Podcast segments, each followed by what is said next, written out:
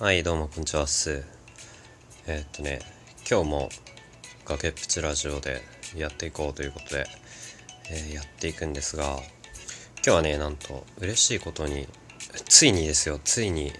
えー、マシュマロが届きまして、お便りですね、えー、このお便りを紹介というかさせてもらって、え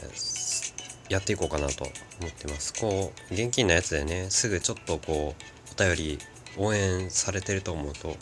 頑張っちゃう自分がいる。で、えっとね朝起きるとこう日本が夜であごめんなさい、えー、最初から読もう、えー、アメリカはアリゾナ州からいつも聞いています。朝起きると日本が夜で、えー、崖っぷちさんのラジオトークが上がってたらすごくテンションが上がります。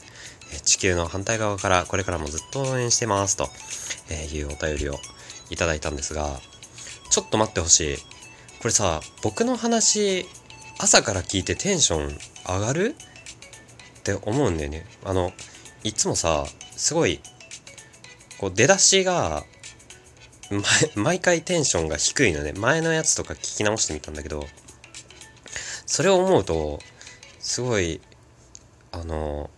申し訳なくなるよね。逆にこんなさテンションの低めの人の話を聞いて面白くしてもらってありがとうございます本当にっていう感じなんですけど、であのアメリカで聞いてるってすごいよね。あの最近ねいいねをよくもらってて、どんな人が聞いてるんだろうなって、この僕のしょうもない話がどこに刺さるんだろうなって思ったら、あそういうことかと、あのソネットとかね上げてたから、多分そういうのであの刺さってくれたんじゃないかなと考えています。えー、非常にねありがたいことなんですがこのこういうのもらってもツッコミを入れてしまうっていう僕の佐賀がありまして、えー、そこは申し訳ないですね。なんか嬉しい、すごい嬉しいんだけど、これすごい最近便利になったなって思うのが、それインターネット環境みたいのが整ってるから簡単にこういうの聞けたりするんだよね。昔僕がアメリカにいた時って、まあ、日本よりは全然インターネットは普及してたんだけど、あんまりこういうのを聞いたりとかじっくり聞いたりみたいなのができなかったから、すごい便利な世の中になったんだなっていうのを実感してるね。僕がねアメリカにいた時はホームステイをしてたんだけど、ホームステイ先がねその行った当日だかその前日だかにちょっとホームステイ先変わっちゃったんだ母だからしばらくうちにいていいよみたいなんで、そのホームステイ先のなんかおばちゃんにいきなり家が変わったことを言われて、でまず僕がその行った初めてアメリカにまあ初めてというかそのホームステイしにね行った時にまず言葉が通じないわけよ。言葉が通じない上にいきなりホームステイ先が変わったみたいに言われて、なんかすごいダブルの意味で意味が分かんないよね。な何を言ってるんだこの人はみたいな。でまずその聞かれたことが猫のアレルギーがあるかっていうのと、なんか食えないものはないかみたいな言われて、まあなんか大体食えるよっていう話と、猫のアレルギーは多分ないって言って。で後から分かったことなんだけど、これは僕あのガッチガチの、ね、猫アレルギーで、あの家がねななひき猫を飼ってて、そこの家がで超可愛いんだけど、猫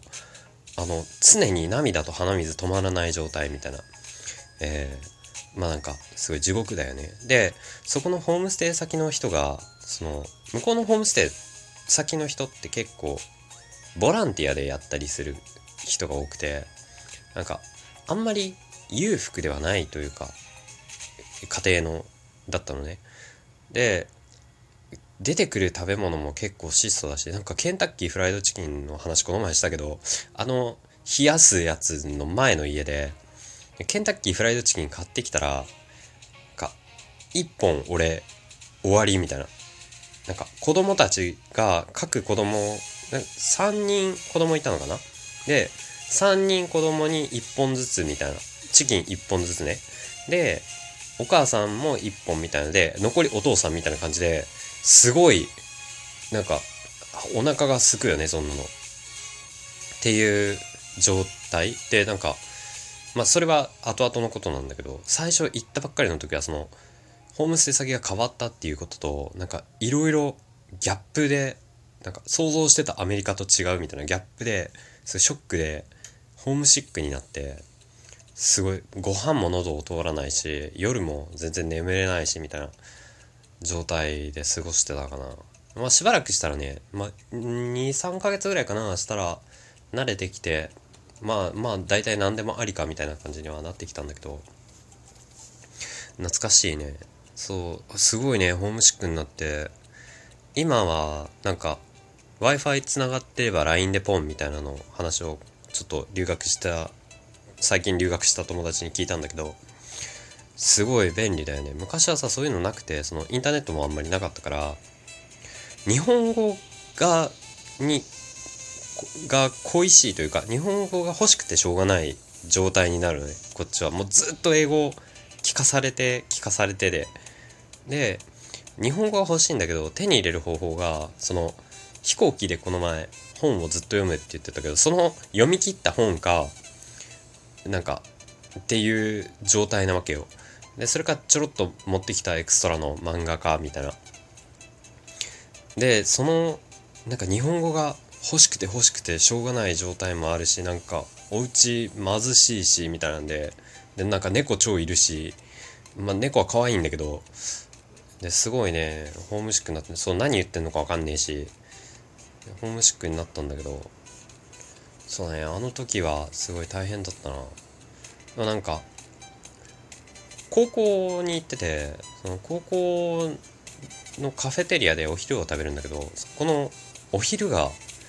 めちゃくちゃ美味しいというか、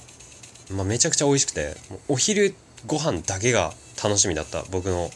唯一の楽しみがお昼だけっていうね、えー、悲しい高校生だったな。でもまあ、あの友達とかねすごいいっぱいできて、友達もよくしてくれてたし、学校ではすごいみんな優しかったし、いじめみたいなのもなかったからね、すごい面白い楽しい高校生活を送ってたんだけど、そこでなんかいろいろ文学みたいなのやらされて、あとはなんだろうな、こう数学の時間じゃねえや、数学をやろうってことになって、であの日本の数学とアメリカのその数学、高校のレベルのねで全然レベルが日本の方が高くて、なんか分数の足し算とか引き算とかしたらもうなんかすやべえやつだみたいな、 こ, こいつはやべえってなって、なんかいっこ上の学年の方に入れられたのね、数学は。でそのいっこ上の学年で何をやるかっていうと、なんか分数の掛け算みたいな、掛け算割り算で因数分解できたらもう天才で、あの僕はすごいその因数分解ができたから天才で通ってたんだけど、その日本に帰ってきた時になんか三角関数とかわけわからんこと言われて、なんかすごい本当に何を言ってるのかがわからなくて、数学に関してはで、あの数学がボロボロになったっていう思い出はあるね。あとはね、アメリカにいた時はそうあのそのホームステイ先が変わっちゃって、でそれからまた半年ぐらいかなしてまた変わっていいよって言われたことがあったんだけど、そのねホームステイ先が変わってからはもうなんかすごいパラダイスだった。もうめっちゃ家でかいし、もうバーベキューするしみたいな、これは俺が思い描いていたアメリカはここにあるみたいなね、お家だったね。であのある日、ただそこの多分家族、その変わった先の家族の人が多分ちょっと裕福な区画に住んでたのかな。で夜中にね銃声がにはつ聞こえてきて、なんかガンガン隣の家からで、なんか夜中にさすごい警察とかめっちゃ来て、なんかどうやらあの強盗が入ったらしいっていう話があったんだけど、すごいあれ怖かったな。なんか普通にあ銃声って普通に聞こえてくるんだアメリカで生活してればみたいななったけど、まあなんか多分そうそうそうないよね、そういうことはね銃声が聞こえてくることはっていう怖い思い出もありましたね。あとカナダにいた時とかもね面白い話があるんだけど、まあちょっと時間ないからね今回はカナダに行った時のやつはカット、えー、そうねこうやってさ、そのアメリカから聞いてますとか、英語を勉強したくて聞いてますみたいな人があのに刺さる番組なんだなって思ったんだけど、でもこう蓋を開けてみればさ、なんかやれお題ガチャじゃやれなんか辛いものを食って胃が痛くなったじゃっていう話をしてる自分がいて、なんか真面目にソネットとかやらなきゃなって思うところがある反面、今はねちょっとな ん, なんかそういう気分じゃないというか、なんで、えー、また今度あの準備してきたらちゃんとやりますんでお願いしますって感じかな。はい、えー、今日はなんかすごい取り留めのない話だったけど、あのお便りをもらってねすごい嬉しくて、こちらも非常にテンションが上がりました。なんかテンションが上がった喋り方じゃないかもしれないけど、えー、またね応援ありがとうございますということで、えー、ぜひ な, なんだろうこれあれかな、こういうの、まあ、あのご近所お誘い合わせの上、